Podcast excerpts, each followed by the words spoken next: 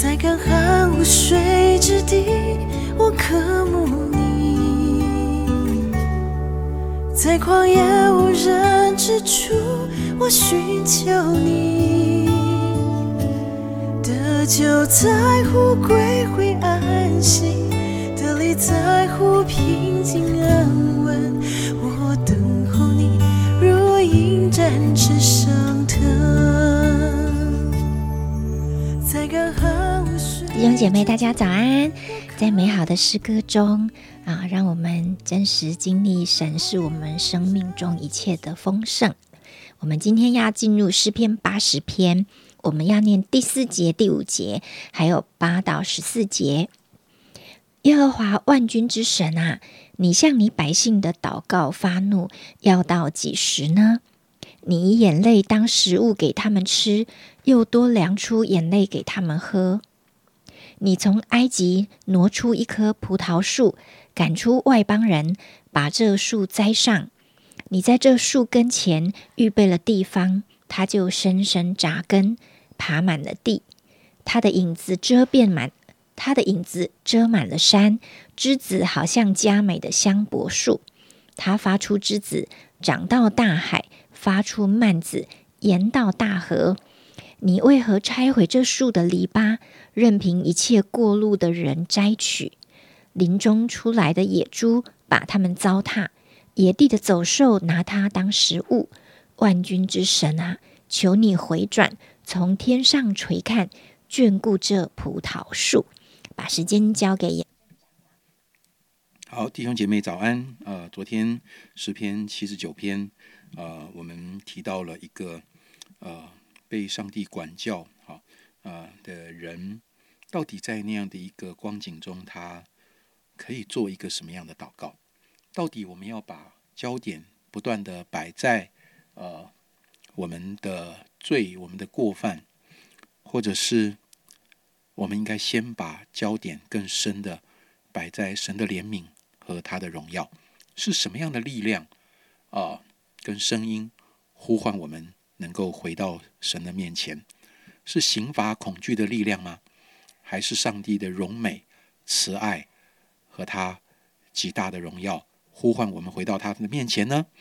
那今天诗篇八十篇这篇诗篇，呃，在背景上似乎比较多是呃偏向呃北国的经验。有的人说，可能是在呃这个北国被亚述侵略的时候，呃的一个惨况，诗人所写的诗篇。好，那嗯、因为他提到了这个呃约瑟，好，想到约瑟就想到以法莲、马拿西，好，OK，那啊、同样的。跟昨天的诗篇一样，讲到百姓在被上帝的管教、刑罚跟毁坏中，在那里哀求。刚才说，神啊，呃，你向你百姓的祷告发怒，哇，这是很特别的一个词哈。神向我们的祷告发怒，好，这里讲到了这个东西，就像是，呃，我们在祷告的时候，神对着我们的祷告冒烟。好像那个鼻孔冒烟，很生气。其实祷告常常就被形容像香一样，哈，它应该像烟达到神的面前。但是当这群百姓在祷告的时候，那个烟不是祷告的烟，像香达到神的面前，而是神的愤怒。神神对他们的祷告愤怒要到几时？这是昨天我们也呃提过的这样的一个态度，哈。呃，我们的眼泪好像是食物一样，照三餐哭，哈。要到几时呢？在这样的一个哀叹中，呃，诗人却被神启示出了一个很宝贵的事情，就是刚才呃已经为我们读的第八节到第十四节，在这一个充满了战乱、恐怖、痛苦、管教的一个时刻，诗人被上帝引导去想到一件什么样很宝贵的事情呢？他想到我们的祖先是怎么被拯救的，他想到我们当年是怎么出埃及的。他用了一个很特别的一个比喻，他说：“你从埃及挪出一棵葡萄树，赶出外邦人，把这树栽上，栽在这个迦南美地。啊，神为这个树预备了地方，让它深深的扎根，让它可以呃向下扎根，可以向上结果，可以往周围来扩张。他跟神说：“神啊，你栽种这一棵很美的葡萄树，这个葡萄树代表的就是以色列。你栽种这个葡萄树，难道是为了让它被砍掉吗？你栽种这个葡萄树，难道是让它呃任凭别人摘取吗？”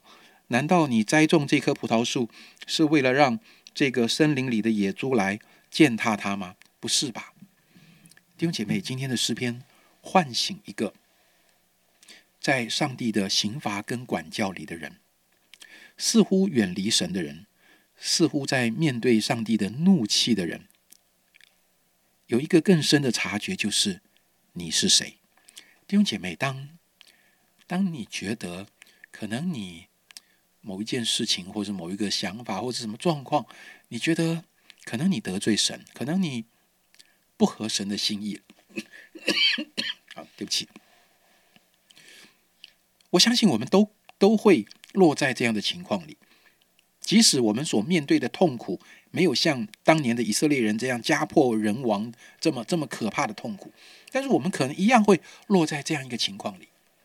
当你为自己的处境，为自己的行为、为自己的状态，在那里唉声叹气的时候，你觉得你是谁？你觉得你是谁？你觉得你是一个很糟糕的人？你是一个……对不起，原谅我用这么粗俗的话哈，请请大家见谅。你觉得你是一个狗改不了吃屎的一个顽劣分子？你觉得你是一个无可救药的人吗？你觉得你是一个？爱乱发脾气的人，你觉得你是一个斤斤计较的人？你觉得你是一个啊，一不小心就容易贪爱世界哇，眼目的情欲、肉体的情欲这些把你捆绑的人？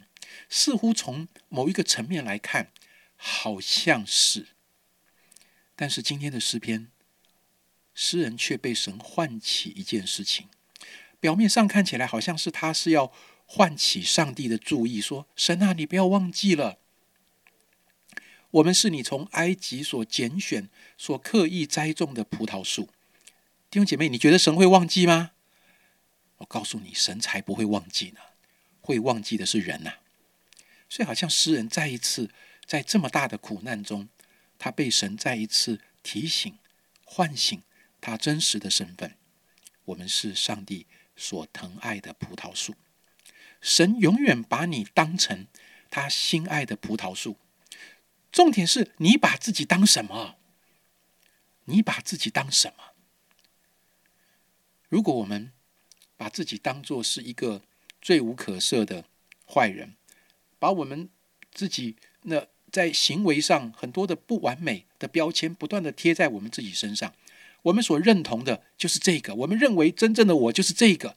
弟兄姐妹，那个真正的你跟神所看见的你，还是会有很大的。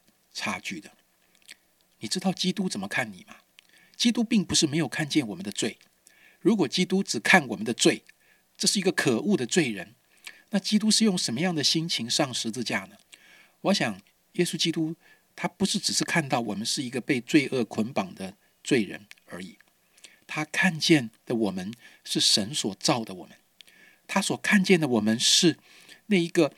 呃，从埃及被上帝分别出来的葡萄树，他看见的是这一群被罪捆绑的人。如果他们在呃十字架的救恩里回转了，他们那一个真实葡萄树的身份可以被发展出来，那是多么美好的一件事情！耶稣看见了这一切，所以他忍受了十字架的羞辱跟苦难，来承担这一切，为了恢复我们弟兄姐妹。你在自己极深的失败的软弱里的时候，你怎么看你自己？但愿神透过今天的诗篇唤醒你，看见在他的心目中，你应当是那一颗珍贵的葡萄树。是求主今天带我们来觉察、聆听他的声音，真的来想想我们到底是谁，我们真实的身份是什么。耶稣为我们上十字架的目的，就是要让我们知道我们是谁，知道我们核心的身份。有的时候自责自省，不见得是谦卑，反而是中了仇敌控告我们的诡计。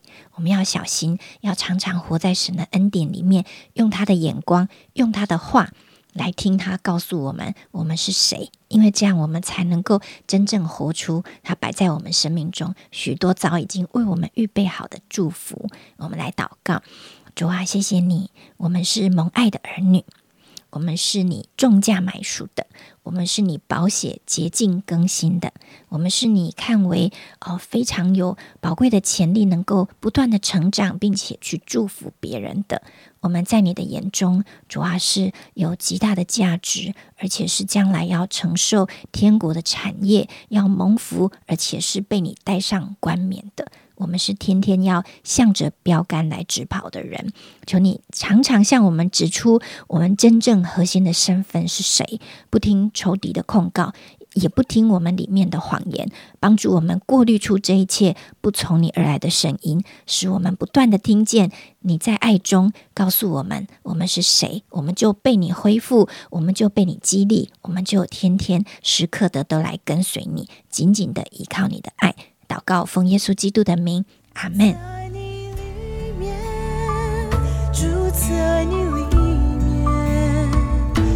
同枝子与葡萄树紧紧相连。